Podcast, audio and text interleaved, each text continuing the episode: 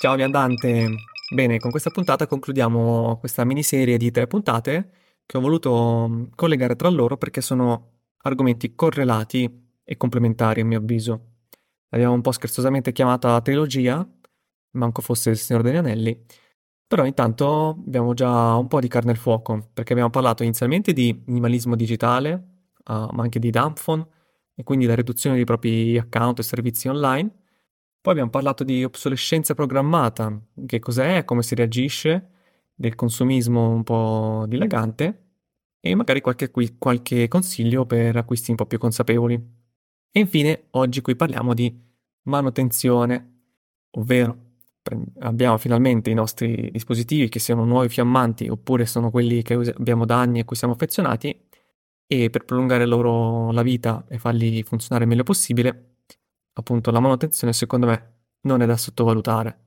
E a mio avviso questa serie di puntate mette un po' le basi per avere mm, un rapporto più sano e consapevole con la tecnologia informatica mm, odierna. Ed è infatti su queste basi che poi possiamo costruire e quindi parlare più in profondità di argomenti come la sicurezza informatica e la privacy, che in genere sono quegli argomenti che mm, vanno più per la maggiore, sono quelle più associate ai concetti di sovranità digitale, quindi avere maggior controllo della propria vita attraverso la, l'informatica, la tecnologia e mm, ridurre potenziali minacce e diciamo la possibilità, ridurre anche la possibilità che terze parti possono spiare in qualche modo comunque uh, vedere, poter vedere potenzialmente ciò che facciamo con la tecnologia. Partiamo subito con, con l'indice. In questa puntata parliamo di che cosa intendo per manutenzione, innanzitutto, e quindi la differenza tra manutenzione hardware e software. Più avanti spiegheremo questi termini.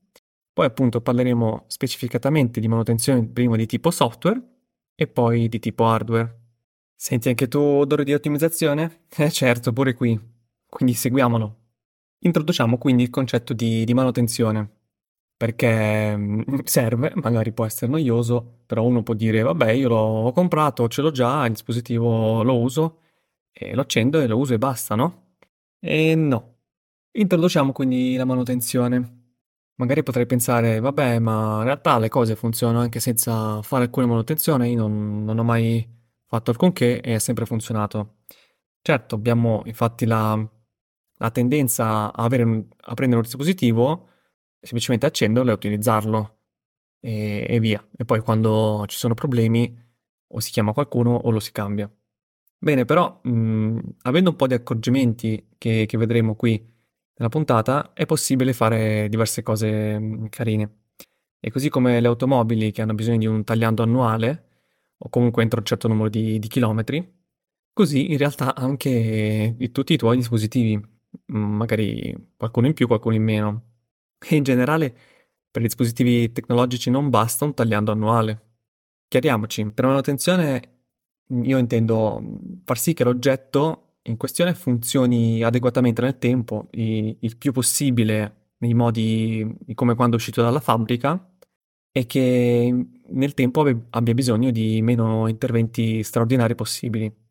La manutenzione serve a prolungare la vita dell'oggetto, ridurre mm, anche in secondo luogo il consumismo nel, nel cambiare spesso i dispositivi e, mm, e, poi li mantiene con prestazioni più alte o comunque le prestazioni alte più a lungo possibile. Si uh, riduce appunto la, de- la degradazione. È anche possibile che questi dispositivi si romperanno di meno e poi se un domani vorrai rivenderli possono anche valere di più.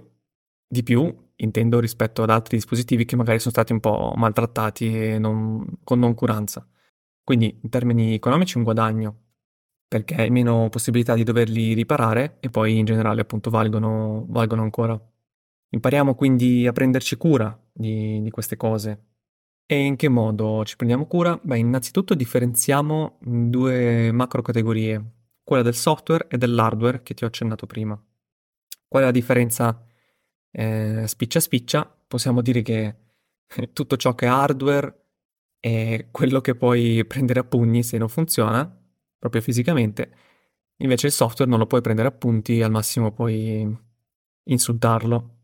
In, più, più specificatamente Software e hardware derivano da, sono parole inglesi e derivano da due parole unite tra, tra loro, in cui soft vuol dire mm, soffice, mentre hard vuol dire duro e pesante. E where, che è la parte uguale tra le due parole, significa um, utensile o oggetto. Quindi possiamo immaginare come lo, lo, l'oggetto soffice e l'oggetto pesante. In questo caso l'oggetto soffice non è un panno, ma è tutta quella parte, diciamo, quel componente logico che non, non è possibile toccare, ma che viene eseguito o che è presente nella... che, che vediamo appunto sullo schermo di solito. Quindi sono tutti i programmi, i, tutti i dati, i file, sistema operativo, eccetera. Mentre l'hardware è tutta la parte fisica, quindi ovviamente il computer, ma il computer è composto da più componenti hardware diversi, come la scheda madre, scheda video, il lettore, USB, la, la tastiera, eccetera.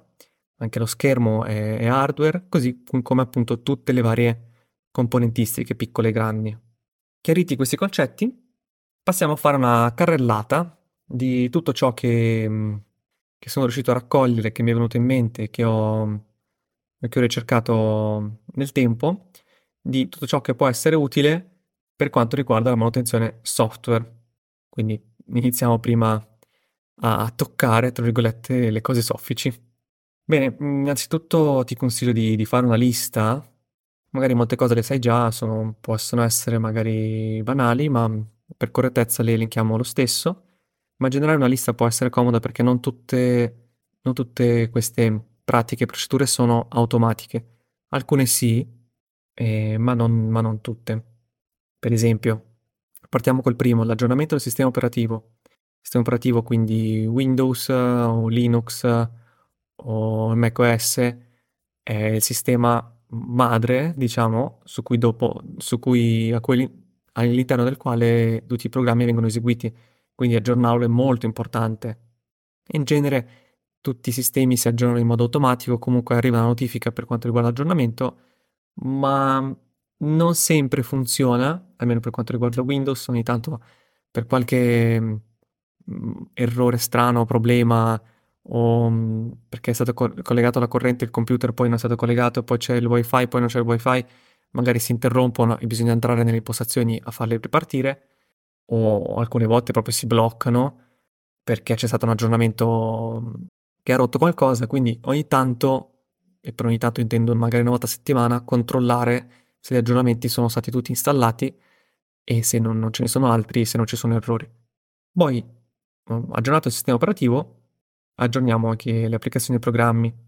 Il sistema operativo è importante aggiornarlo perché poi da, dalla sua versione dipende anche il funzionamento dei programmi. Cioè alcune applicazioni e programmi non funzionano su vecchi sistemi operativi oppure funzionano meglio più il sistema operativo aggiornato. Poi qui uh, c'entra la parte di obsolescenza programmata perché mh, alcuni dispositivi non vengono più aggiornati a livello di sistema operativo e questo comporta la loro, non dico che smettono di funzionare, però sono più esposti a rischi di sicurezza e magari alcune nuove funzionalità non ci sono e man mano negli anni il, um, le capacità di questo, questo dispositivo con un, un sistema operativo non aggiornato si riducono perché tanto gli altri programmi magari iniziano a non funzionare. Quando invece magari questo, questo dispositivo può essere aggiornato perché magari riesce a far girare un sistema operativo anche più nuovo, magari con qualche limitazione ma ce, ce la fa, ma volutamente dalle aziende produttrici non viene effettuata. Quindi questo è il collegamento con la puntata precedente. Parlavamo quindi di programmi. I programmi in generale bisogna sempre un po' differenziare tra i vari sistemi operativi, cioè su Windows funziona in un modo, su Android in un altro, su iOS pure, su macOS e Linux ci sono delle differenze. Mm, posso dire che comunque, da quanto vedo, la maggioranza utilizza Windows e Windows non ha un sistema comodo per aggiornare, avere una lista di tutti i programmi e vedere quali sono quelli aggiornati o quelli da aggiornare. Molto spesso i programmi lo sanno, i programmi scritti per Windows lo sanno e quindi all'interno hanno un loro, un loro sistema di, di, controllo di aggiornamenti e di notifica di nuove versioni. Quindi verificare, non fare come fa mia moglie che quando vede la notifica di nuova versione di un di VS Codium non la, non la vede, la ignora e quindi passa mesi a utilizzare la versione vecchia. E quindi controllare queste notifiche Oppure si possono usare programmi di terze parti per um, far sì che ci sia una lista di tutti i programmi e che questo, e questo programma, anche lì un programma per far aggiornare altri programmi, sembra un po' assurdo, ma così è. E allora questa lista um, creata da questo programma permette di vedere quali sono le nuove versioni e permette anche di installarle con un clic. Ce ne sono diversi, ci sono di open source, closed source, cioè codice sorgente libero oppure non libero, però um, non è questa la sede per parlarne, ne parleremo più avanti. Per quanto riguarda um, invece Linux è un po' più automatico perché di solito ci sono i, il, già il programma che raccoglie tutti, tutto il gestore di applicazioni, un, un, po' come Android, ecco, che c'è il Play Store e che, che mostra tutte le app e di solito aggiorna in modo automatico se non dovesse aggiornare in modo automatico nelle impostazioni assicuratevi di, di metterlo e, ehm, e lì è un pochino più semplice perché tutto viene in modo più automatizzato. Certo, si potrebbe automatizzare un pochino anche su Windows, ci sono installatori, installatori, installatori di pacchetti come Winget, ma anche Chocolate, e, no, e non è il cioccolato. Ehm, sì, un pochino più per smanettoni, ogni tanto non va qualcosa, non, magari non supportano il 100% dei programmi, però lì sì, in effetti con una riga di comando è un, un comando solo si può aggiornare tutti i programmi presenti su Windows, che è molto più comodo. Mentre per quanto riguarda Android, anche lì dicevo c'è il Play Store che di solito aggiorna. Se mh, mm, ho sentito di, di, persone che mi hanno che dicevano che non, ogni tanto non volevano aggiornare alcune applicazioni perché non sapevano bene quali modifiche eh, venivano instillate, cioè installate nella nuova, nella nuova, versione dell'applicazione e quindi avevano magari un po' timore che l'applicazione diventava, magari diventava un, un, un tracker, un tracciatore o comunque acquisiva funzionalità non, non volute. Allora sì, è capitato raramente di questa cosa, ci sono magari dei programmi soprattutto sul Google Play Store di Android ci sono ogni tanto dei programmi che magari nascono innocue ma poi con qualche aggiornamento diventano malevole, quindi hanno dei virus all'interno, un malware. Mm, altre volte magari vengono comprati da uno sviluppatore dell'applicazione, vende l'applicazione a un altro o un'altra azienda e quella inserisce magari delle pubblicità o tracciamenti del GPS che prima non c'erano. Può accadere, mh, mm, è abbastanza raro e poi in generale se, se proprio bisogna magari leggere le modifiche, il Play Store fa vedere le modifiche di solito di ogni versione e rimanere un attimo aggiornati su questi temi, ma per il 99% dei casi consiglio sempre di aggiornare i, le app e i programmi perché per mitigare eventuali problemi di sicurezza, perché la versione precedente magari avevo qualche problema, poteva essere sfruttato, quella nuova eh, è stato corretto questo problema e quindi avere l'ultima versione è sempre bene in termini di sicurezza ma anche di prestazioni. Bene, più o meno con i, app e i programmi mm, è questo. Ovviamente funziona in modo simile a, su, su iPhone e um, macOS funziona anche lì abbastanza simile, è meglio che su Windows, però non è perfetto, soprattutto per i programmi di terze parti ma, ma comunque questo è più o meno il concetto generale. Faremo puntate più dedicate a, a cose più specifiche per quanto riguarda gli aggiornamenti. Passiamo invece ai driver. I driver sono quei, diciamo, è sempre un software, quindi una cosa, è una sorta di programma del codice, però è, quella, è, compo- è un componente più importante perché interagisce direttamente con l'hardware. Quindi i driver sono, sono quei pezzi di, programmi, eh, detto un po' in modo brutale, che, che aiutano a, a, interagire con la parte hardware del computer. Per esempio, il driver del WiFi fa sì che il, proprio la, la schedina elettronica del WiFi possa effettivamente funzionare e quindi il software, poi il sistema operativo possa riconoscere che c'è il WiFi e possa collegarsi. Questo è dovuto da, grazie al driver. In genere questi vengono installati in modo automatico sia su Windows che su Linux. Su, su, sugli smartphone invece non è un, un argomento che, che, è rilevante perché viene fatto tutto già nel sistema operativo, mentre appunto su computer è un po' più, un po più rilevante e i driver mm, è più un problema di Windows in realtà, perché lì i driver sono anche ogni tanto vettore, sono vettori di, di attacchi, malware, quindi malevoli, ma in generale non è così così facile aggiornarli perché o te li propone Windows Update, cioè il sistema di aggiornamento di Windows, oppure vanno cercati manualmente.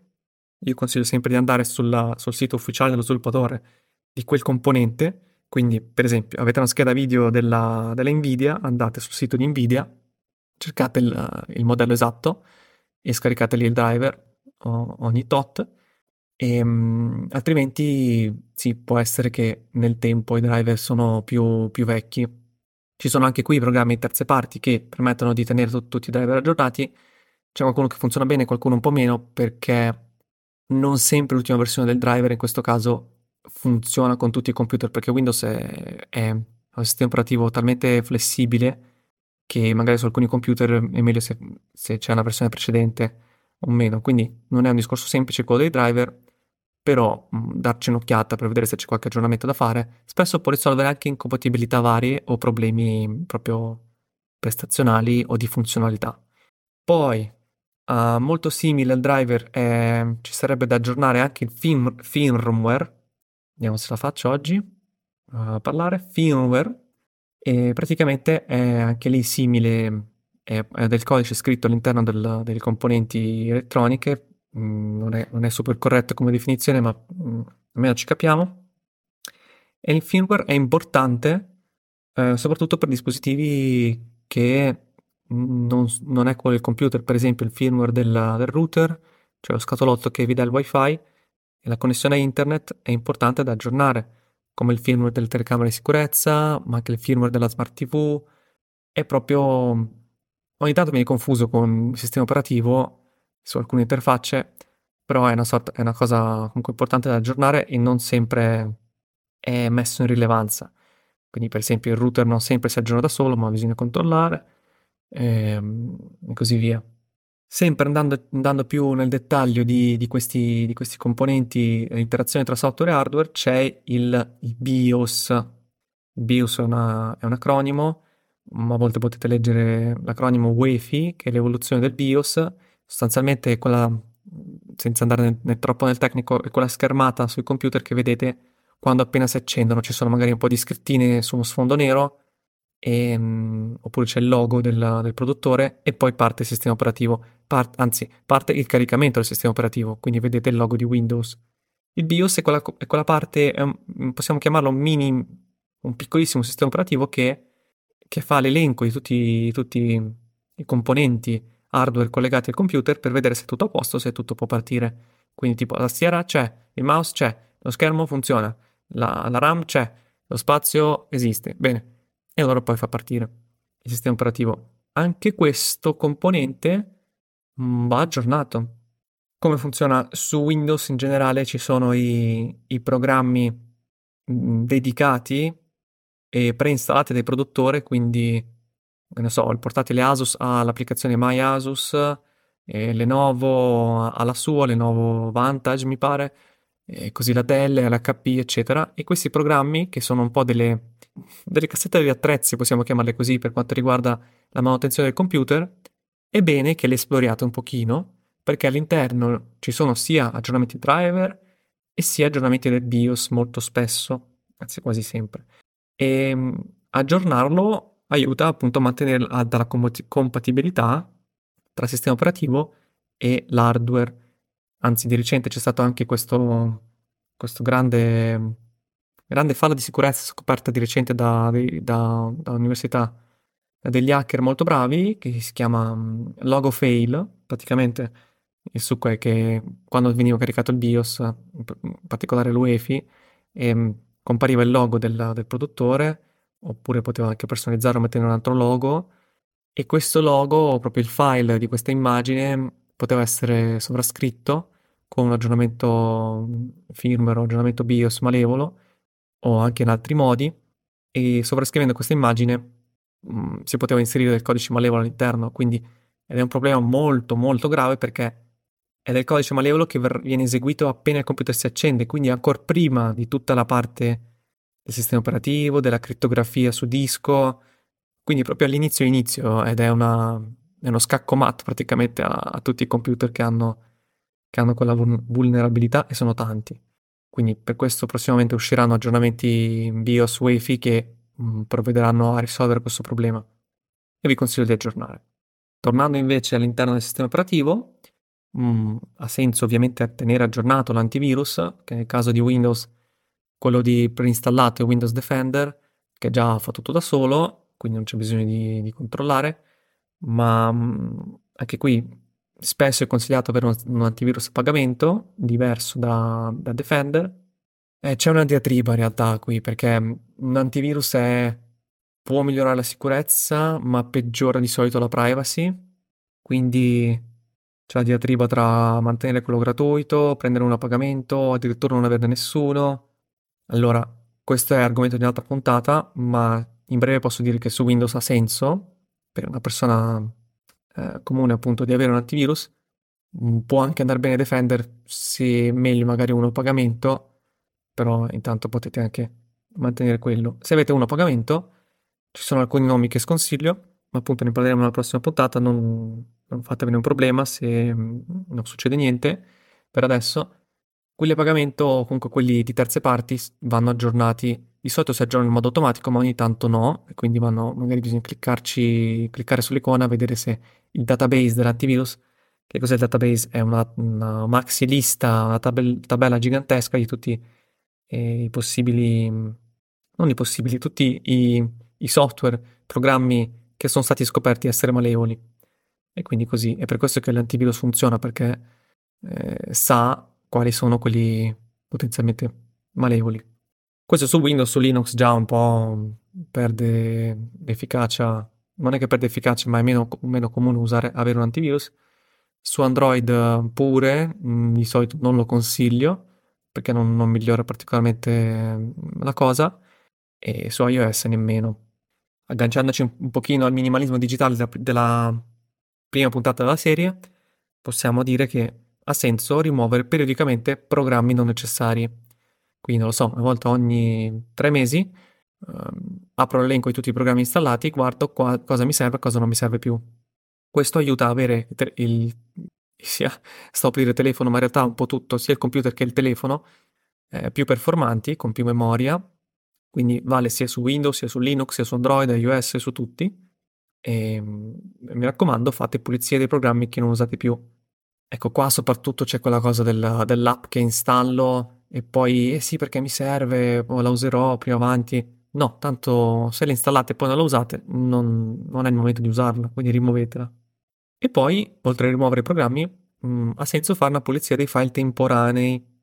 Anche qui una funzione più utile su Windows che, che su altri sistemi e su Windows eh, si può fare con una funzione integrata, non c'è bisogno di scaricare nessun software aggiuntivo come CCleaner, che è uno famoso, e non consiglio comunque. E c'è la pulizia del disco, si chiama proprio così, e quella permette di cancellare file temporanei. E spesso libera diversi gigabyte di dati.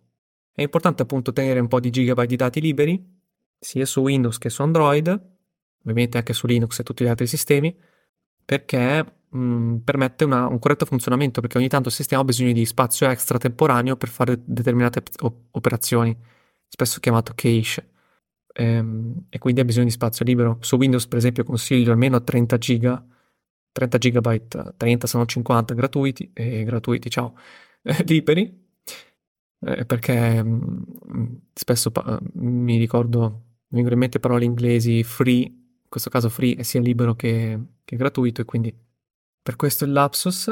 E poi almeno 6 GB uh, gratuiti anche qui, no ovviamente liberi, su, su Android, ma come anche su, su, iPhone. Sono numeri un po' campati per aria, uh, ovviamente non c'è il numero esatto, in generale è un po' da, dovuto dall'esperienza. Poi se ci sono un po' meno, un po' di più, pazienza. Quindi continuiamo con la carrellata passando per il backup automatico, molto importante per la manutenzione questa, il backup merita una puntata a sé, qua lo, semplicemente lo menziono, e, e, poi in generale disattivare, dicevo in generale disattivare mh, Bluetooth e WiFi se non in uso, cioè sono quelli, quei moduli, cosiddetti moduli radio che sia su Android, su appunto gli smartphone e sui computer possono essere attivati e disattivati velocemente e se non li usate disattivateli perché mi, riduce la superficie d'attacco e, e poi in generale bisogna avere un PIN o una password di accesso. Lo so che questo può essere noioso, ma è necessario.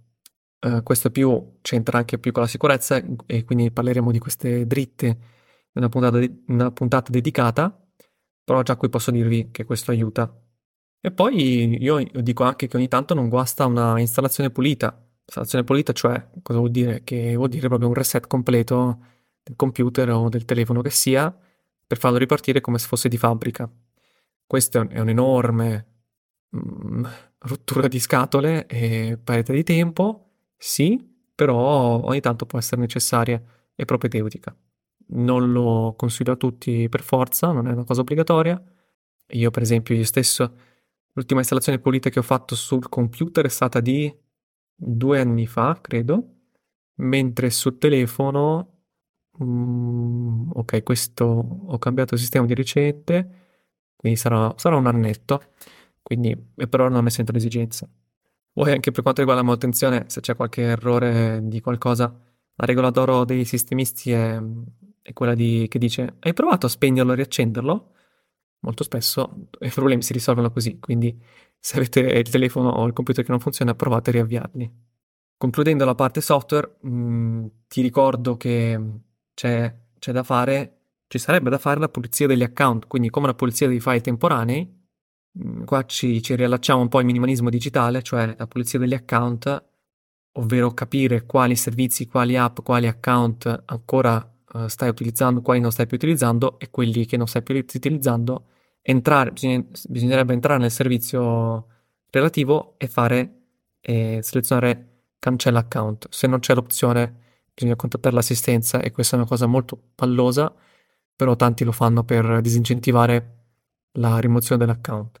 E ovviamente sarebbe anche meglio avere password diverse per ogni account, però lo so, questa è grossa e ne parleremo più avanti. Bene, la carrellata software l'abbiamo finita. Più o meno queste sono le cose che mi erano venute in mente. Se ne hai altre da segnalare, ti lascio in descrizione come contattare e magari poi faremo una puntata aggiuntiva. Ma intanto ora passiamo all'hardware, cioè la parte fisica, la parte pesante, quella che puoi prendere a pugni. Io qua partirei con una cosa che secondo me è un po', è un po' noiosa, controcorrente e non viene spesso consigliata, ma leggi il manuale del dispositivo che hai, con cui hai a che fare, che sia un, un deumidificatore, una, una lavastoviglie, un computer o comunque uno smartphone, è vero, sì, ormai nei computer e smartphone non, non vengono più forniti i manuali se non quelli per dirti quali sono i tasti per accenderlo, però se vai su internet e cerchi il modello esatto trovi il PDF del manuale, molto dettagliato di solito anche in italiano, e lì puoi trovare delle cose interessanti. Poverini poi i produttori si sono sprecati a scrivere dei mallopponi, ma non sono sempre mallopponi, però comunque sono diverse pagine e scorrerle almeno ti può, ti può aiutare a sapere come utilizzare al meglio il tuo dispositivo. Poi io in generale adoro leggere i manuali, ma, ma sarò strano io. Ma mi viene in mente che ogni volta che apro qualcosa di nuovo vado sempre a cercare il manuale, o se non lo, se non lo trovo lo vado a cercare su internet. Ed è un po' come quella cosa quando ero piccolo che iniziavo a... che avevo la PlayStation 1 e quando facevo partire un gioco, invece di, di mettere il CD e far partire il gioco cliccando play, io andavo sempre nelle impostazioni prima, per vedere un po' come funziona, come non funziona, cosa c'è scritto lì per poi giocare. Vabbè, chiudiamo questa parentesi. Quindi i manuali possono essere utili. Ma poi in generale il consiglio, diciamo, gene- generico, ma anche un po', un po' che vale per tutto, è non abusare del dispositivo in questione, cioè usarlo eccessivamente, poi eccessivamente ovviamente è relativo, o comunque us- usarlo per scopi che non sono adatti perfettamente per, il, per questo dispositivo. E gli esempi sono tanti, il primo che mi viene in mente avere, comprare un portatile che mm, magari ha un buon prezzo, abbastanza economico, che magari funziona anche velocemente, però poi si vuole montare un video, cambiare, fare dei lavori di grafica oppure giocare e si scopre che lì invece va molto lento. E per questo perché quelle, quelle operazioni richiedono, richiedono una, un componente diverso, ovvero la scheda video, che in genere su quel tipo lì di portatili non è, non è potente, perché serve per lavoro d'ufficio, navigazione su internet. Come anche, non lo so, uno smartphone magari di, di un po' di anni, non molto potente, lì si installano 50.000 applicazioni e si vuole con lo smartphone si vuole comandare il drone, far partire il navigatore, la, non so, il traduttore istantaneo, la musica, il gioco più, più pesante che c'è, ecco, magari quello lì non, non riesce a, ad andare bene. E poi uno, uno si, si, si incazza e dice, ah, ma questa cosa è lento. È, è, è lento perché magari non è, suo, non è stato pensato per quel tipo di utilizzo. E poi un un altro consiglio un po' da ampio spettro è non collegare troppi dispositivi sulla stessa presa. Quindi lo so che il nostro, il nostro, la nostra casa sono tempestate di ciabatte e, e, adattatori vari, però in generale se si può collegare da prese mh, mm, vicine, ma non, non quella stessa singola, aiuta in, nel caso di, di rari guasti elettrici a non, a non far sì che si guasti anche il dispositivo collegato, perché anche se spento può comunque essere danneggiato. A questo si associa anche il fatto di staccare i gadget tecnologici dalla carica quando non, non bisogna caricarli. Quindi eh, si è caricato, bene, si stacca, perché rimane, facendolo rimanere collegato si mantiene la batteria al 100% e questo non è il massimo per la batteria. E in più appunto c'è questo rischio, anche se remoto, di sbalzi di corrente. E poi un altro, un altro temone gigantesco è quello del calore, il caldo. Allora, qui ovviamente in estate è più difficile, mh, mm, però i dispositivi in generale funzionano peggio più, più caldo fa e, mh, mm, e, si scaldano molto più velocemente se li si usa in carica. Questo soprattutto per lo smartphone che è molto mini- minitorizzato. Per il computer mh, sì, è vero, si scaldano, ma spesso meglio usarli anche addirittura in carica per cose più pesanti, per operazioni più pesanti. Ovviamente, lo dico un po', un po scontato, non appoggiarlo su un calorifero o su superfici calde, oppure non appoggiare il, il portatile che magari sotto la griglia per la ventola e se, se, lo appoggiamo sul divano, su una superficie morbida, su una coperta, la, l'aria della ventola non può uscire e quindi il computer si scalda e rallenta. Oppure magari parte all'impazzata la ventola e sentite un, un elicottero tra le mani e dite ma che succede? E questo è il motivo.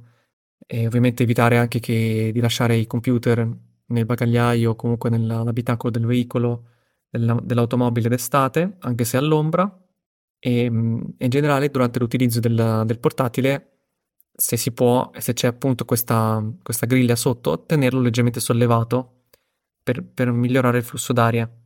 Per esempio, in questo momento il mio portatile è leggermente sollevato nella parte dove c'è lo schermo perché l'ho appoggiato sulla, sulla base del, del, monitor esterno.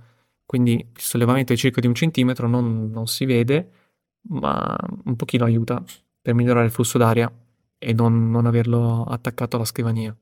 Se il computer in questione è particolarmente vecchio, si può valutare anche lo stand, cioè proprio il reggi, reggi portatile, eh, che ha una ventola integrata che si connette via USB. Quindi proprio nel, nello stand uh, c'è proprio una ventola posizionata al centro che aiuta a dissipare il calore del portatile se lo si mette sopra. E, e, se, e se, serve tanta potenza, quindi non so, bisogna far partire un gioco leggero o montare un piccolo video con il portatile, eh, collegandolo la potenza di solito aumenta. Questo di solito per i Windows, mh, mm, i Mac uh, mi pare hanno la potenza massima anche anche senza collegamento, ma in genere è sempre bene collegarlo alla, alla corrente. Poi per evitare, se ci sono dei portatili, eh, sì, dei, dei, computer fissi o comunque dei dispositivi che per noi importanti siano, siano sempre accesi, eh, si, pot- si, potrebbe mettere il cosiddetto UPS, cioè il gruppo di continuità, che è quel, quell'aggeggio, quello scatolotto che contiene una batteria ed è collegato alla corrente e fa da tramite tra la presa di corrente e il nostro dispositivo quindi quando la corrente va giù, questo scatolotto fa partire, ecco, fa mantenere in vita per diversi minuti il, il dispositivo collegato. Parlando sempre di corrente, è consigliato tenere la batteria intorno al 50%, le batterie moderne al litio, perché farle scaricare tantissimo fino allo zero o farle rimanere sempre al 100%, allora si leggono pareri discordanti in giro, però e comunque non li fa proprio bene, ecco, diciamo così, perché la, la, lo stress del, dei componenti chimici all'interno è, è, maggiore quando sono allo zero o sono al 100%.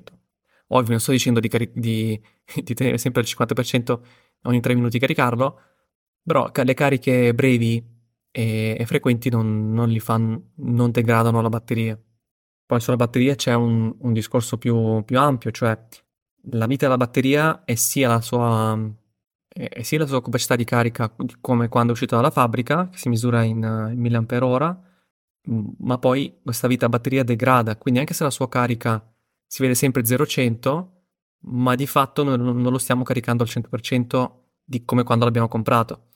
Questa, questo dato si può vedere, questo dato si chiama vita della batteria e si può vedere con il uh, battery report uh, su Windows o anche su Linux, si può, si può fare via terminale con un'app e mm, su Android invece con Acco Battery o CPU Z come, come applicazioni. E questo vi permette di, di, di, rendervi conto quanto è consumata degradata la batteria, che è uno dei componenti che si degrada più velocemente, ma di solito è anche quello più facile da cambiare. Quindi guai a buttare un telefono, un computer perché dura poco la batteria. E appunto si può vedere, per esempio, il mio computer, il mio portatile che lo uso tantissimo, ha credo due anni, se non forse uno in più. No, due anni sì.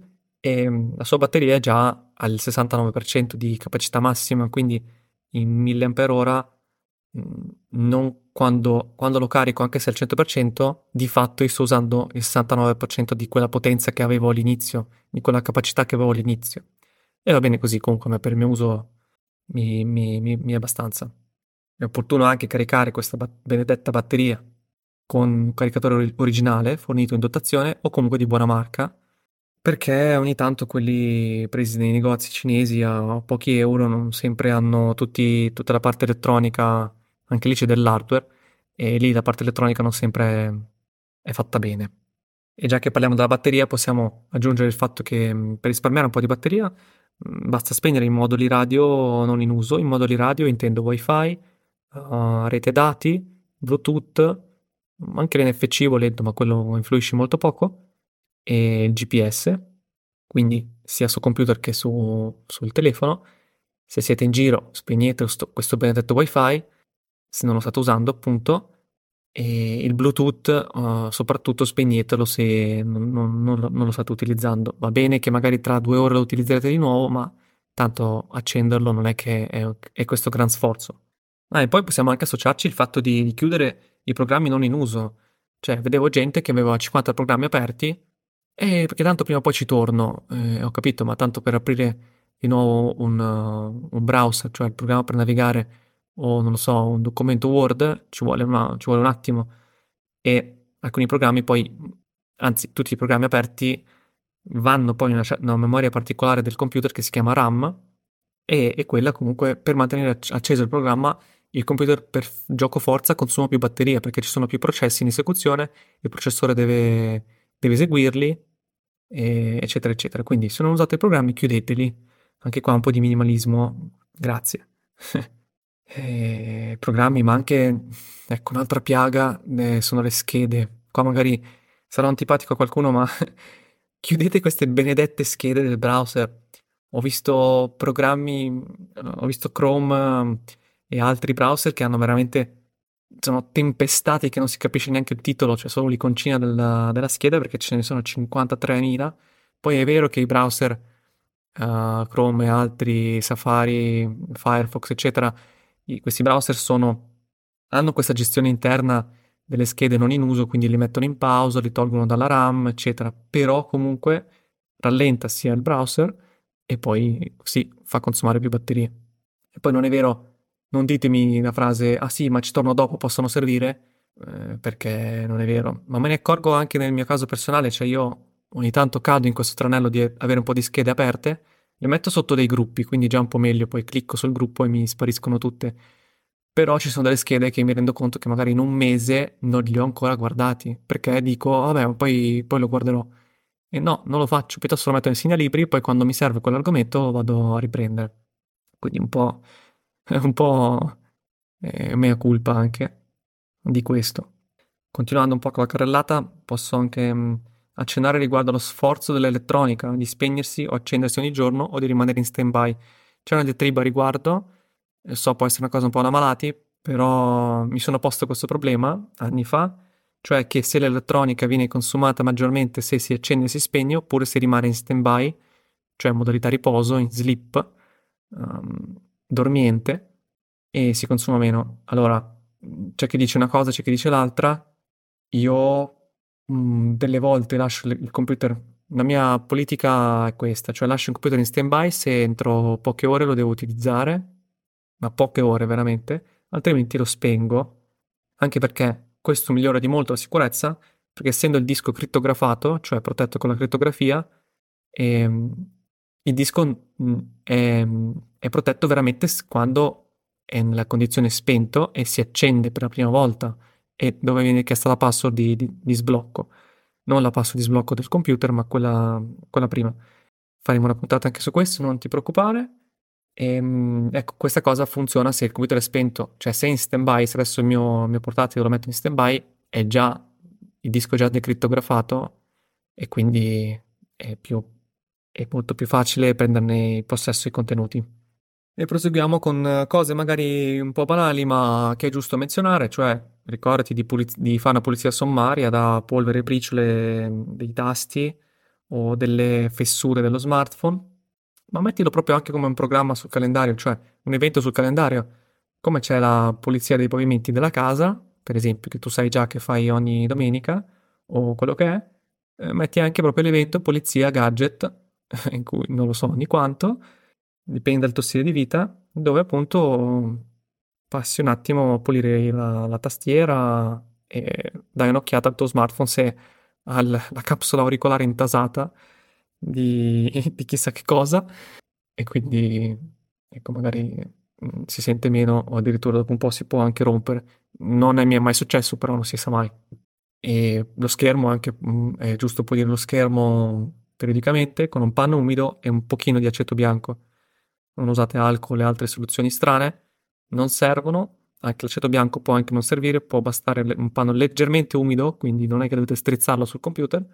E poi ogni tanto io da ragazzino mi divertivo a smontare la scocca dei, dei miei fi- del computer fisso, anche del portatile, mh, mm, e pulire dalla polvere l'interno, cioè le ventole, con un, fio- un cotton fioc o dell'aria compressa. Ci sono queste bombolette di aria compressa che si possono comprare a pochi euro e appunto pulire all'interno il portatile ogni, non lo so, una volta all'anno, poi dipende appunto dall'ambiente quanto è polveroso, e se lo usi per esempio molto nei, nei cantieri di, di, costruzione, cavolo lì va pulito più spesso.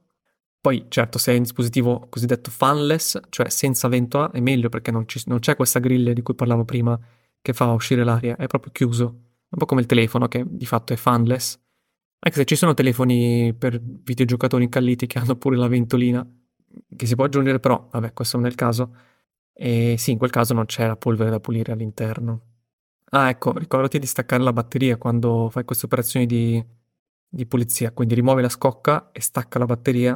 Basta semplicemente staccare il cavetto della batteria che collega, collegata alla scheda madre e, e così eviti potenziali disastri e prosegui molto delicatamente. Poi io addirittura mi è venuto in mente l'aneddoto che da ragazzino che pensavo per raffreddare meglio il mio computer, il mio computer fisso che avevo a casa dovevo staccare la scocca laterale, quella, quella proprio laterale che protegge, cioè non fa vedere i componenti, lo protegge, e così, così rimaneva un po' più nudo, diciamo, e passava più aria, entrava più aria. Ero un completo ingenuo perché in questo modo la quantità di polvere aumenta esponenzialmente all'interno, va pulito molto più spesso e le ventole in generale, le ventole sono posizion- posizionate in modo strategico, quindi c'è quella ventola davanti che fa entrare l'aria e l'altra dietro che fa la fa uscire, quindi c'è un circolo d'aria e, e così di fatto perdevano molto la loro funzio- utilità queste ventole. Poi ovvio, magari se hai un, un, un computer fisso che siano piccoli o grandi e hanno delle ventole, quindi non parlo per dispositivi fan, eh, fanless quindi, ecco, quei computer là non metterli in un cassetto chiuso oppure incastrato nei mobili appiccicato dove praticamente su tre lati su quattro non, non è tutto appiccicato al muro e al mobile, quindi non, non, c'è, non, c'è, possibilità per la ventola di far uscire l'aria, che questo peggiora le prestazioni e degrada, um, degrada il computer prima del tempo. E nel caso di un dispositivo senza ventole, che lì è bene comunque, cioè essenzialmente non è che non, non, deve dissipare il calore, semplicemente lo dissipa attraverso la scocca, quindi lo, lo, vedrai, lo sentirai più caldo. Anche lì magari è meglio non nasconderlo dentro, dentro i cuscini o un mobile chiuso, perché comunque l'aria, eh, lo scambio d'aria, lo scambio di calore tra, usando l'aria eh, deve avvenire. Poi già che smonti e sei un pochino più, diciamo, eh, capace, ti senti pronto per, per oltre a pulirlo col cotton fioc, già che sei dentro il computer, puoi anche cambiare pasta termica. Allora, questo già è per mani più esperti, di solito ti consiglio di andare in un negozio di informatica sotto casa. E questo va fatto non spesso, mm, non so dati tempistiche giuste, è valide per tutti perché cambia da pasta termica a pasta termica, dalla qualità, da ogni portatile. E questo ecco va precisato che si applica solo ai portatili anche il computer fisso per quanto riguarda la pasta termica del, del processore, mm, però ecco, ogni X anni può essere, può essere, utile far cambiare la pasta termica. La pasta termica che cos'è? È un, una sorta di dentifricio, simile al dentifricio, si mette veramente un, un millilitro, due millilitri su, su, alcuni componenti e aiuta a far passare, a, a, tras- a trasmettere il calore da un componente all'altro. Il caso più, famo- cioè più, più conosciuto è quello della, del processore, che possiamo definirlo come un piccolo quadratino di metallo su cui viene messa la pasta termica e, questa pasta termica aiuta a fare il calore che genera questo piccolo quadratino, lo, lo, fa, lo fa passare meglio sul dissipatore che è la parte che sta sopra il processore e il dissipatore è invece un grosso pezzo di, di metallo con tante righette, tante griglie e quello aiuta più a dissipare il calore. Ma per, per migliorare questo passaggio c'è bisogno di questa pasta termica che appunto negli anni va cambiata. E spesso, cioè, se non si cambia per tanti anni e poi, poi lo si fa, cioè si vedono delle differenze importanti perché i computer sono fatti in modo da, ma anche gli smartphone, in generale la tecnologia è fatta in modo programmatico, cioè programmata per rallentare le proprie prestazioni in caso di quando raggiunge temperature più elevate. E quindi se non si dissipa bene il calore, quindi le temperature sono più elevate, tipo uso appunto il computer appoggiato su un cuscino con la pasta termica vecchia, le ventole chiuse, impolverate, eccetera, il computer si scalda tanto e quindi rallenta le proprie prestazioni per proteggersi. Stessa cosa che per lo smartphone uh, succede se lo uso in carica e ci sto giocando, lo smartphone si scalda tanto e può, rallent- può rallentare le proprie prestazioni. Ok, possiamo chiudere la scocca e, e guardare in generale come, è messo il nostro computer o, o smartphone e se c'è qualcosa di rotto, un piccolo componente di plastica magari che si, si è spezzato, ma funziona comunque tutto, eh, valuta bene perché magari da quella, da quella, parte lì può infiltrarsi meglio l'acqua o, o, comunque quella parte quando si è rotta mette più a rischio le altre parti come lo schermo perché magari si apre più facilmente più, e più a rischio di rottura altri componenti, quindi magari non aspettare e cerca di aggiustarlo, perché quando peggiora, quando qualcosa peggiora la solidità, e poi è più facile che anche una piccola bottarella eh, tutto può, si può rompere. Diciamo anche di evitare l'umidità e i telefoni, umidità intendo soprattutto per i computer, ma, ma i telefoni in generale hanno, molti telefoni hanno questa certificazione chiamata IP68 o un altro numero, è quella che protegge da polvere e acqua in entrata, però comunque Certo, sì, puoi buttarlo in piscina, tutto quello che vuoi, usarlo nel deserto del Sahara, va bene, lo smartphone, intendo, però non esagerare, cioè è capitato anche a me di, di, di portarmi in doccia lo smartphone per ascoltare un podcast che dovevo assolutamente ascoltare, eh, però non è un'abitudine buona da avere, e questo per lo smartphone, per il computer è meglio evitare ancora di più. I computer non sono in genere, in genere certificati IP68, che è appunto una certificazione che, pro- che garantisce la protezione da polveri d'acqua e polvere. E quindi, ecco, eh, usare perennemente il computer in un ambiente molto umido, penso in bagno, eh, non è una buona idea. Poi, vabbè, ovviamente tieni lontani da cani e bambini, io ne so qualcosa.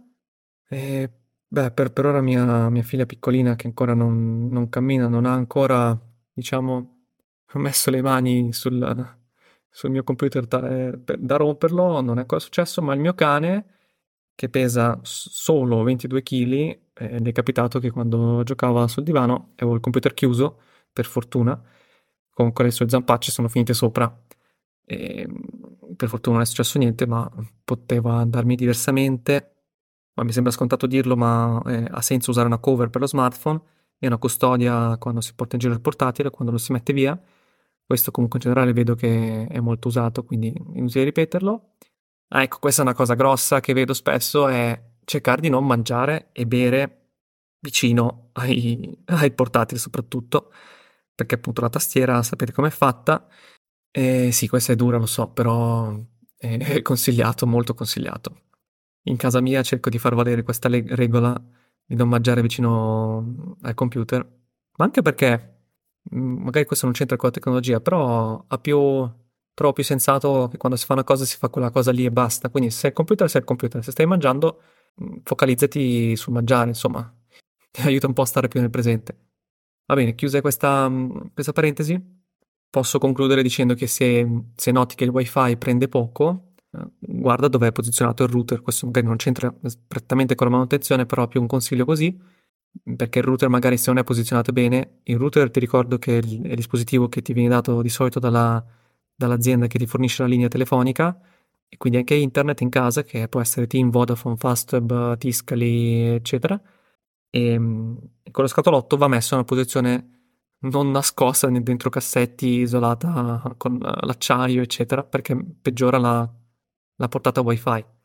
E quindi se il wifi magari in un'altra stanza prende poco, cerca di capire perché, o il piano superiore, il piano inferiore, e, mm, e cerca di spostarlo se puoi. Non, quasi mai è possibile, però qualche accorgimento si può fare prima di acquistare i ripetitori wifi o i cosiddetti range extender, cioè i dispositivi che si estendono il raggio di, di azione del wifi, mm, pensaci perché comunque aumenta più l'elettromagnetismo.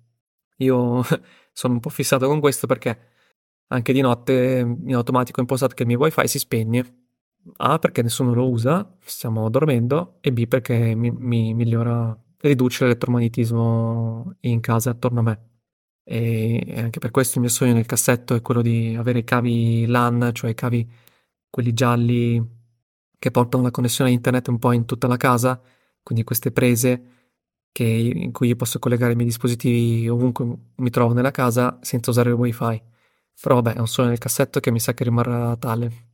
Ed eccoci arrivati alla fine, ti ho buttato addosso una serie di consigli più o meno utili per quanto riguarda il software e, e l'hardware. Ripilogando abbiamo parlato di, di manutenzione, di, di, che cos'è, di, di, perché è importante e che può prolungare la vita, può migliorare, può mantenere alte le prestazioni del tuo dispositivo, prolungarne la vita e alla fine farti risparmiare dei soldini. Avere una manutenzione periodica, che non è un tagliando annuale, ma va fatta un pochino più spesso, poi varia da caso a caso. E spero che qualche consiglio l'hai trovato, l'hai trovato utile. E, ehm, sto valutando comunque di, siccome sono tante piccole cose, di fare una parte scritta di questa cosa, di questa puntata, o in generale magari di tutte le puntate, e devo ancora valutare, valutare come. Ma intanto possiamo dire che abbiamo concluso questa trilogia, effettivamente proprio una trilogia che le puntate erano abbastanza lunghe, ehm, quasi come un film, l'abbiamo conclusa e abbiamo, con questi, queste basi possiamo finalmente addentrarci più nel mondo della sovranità digitale. Siamo arrivati alle conclusioni. E ti ricordo come sempre che se vuoi prendere nota di qualsiasi cosa sappi che in descrizione trovi i capitoli degli argomenti discussi sotto forma di, di minutaggio. Per qualsiasi domanda e considerazione mi trovi sul canale Telegram Digidati o sul mio sito digidati.art e se ti va mm, di dare una mano a me e ad altri come noi che, che perseguono la sovranità digitale, mm, puoi fare delle piccole cosine, per esempio Banalmente puoi parlare del podcast, di questo podcast a chi potrebbe interessarsi di questi temi. O magari puoi mettere una recensione su, su Spotify o altre piattaforme che, che, lo permettono. Insomma, ogni piccolo gesto è, ben apprezzato. E se vuoi proporre una riflessione una domanda al pubblico mm, di questo podcast, puoi, puoi farlo. Ti basta inviare il tuo vocale spiegando in sintesi di cosa si tratta e io lo includerò nella prossima puntata dedicata alle domande e risposte. Trovi le indicazioni specifiche sulla pagina podcast di digidati.art, ma poi comunque ti lascio anche il link diretto. E anche questo giro me ne andrò tra i bit informatici.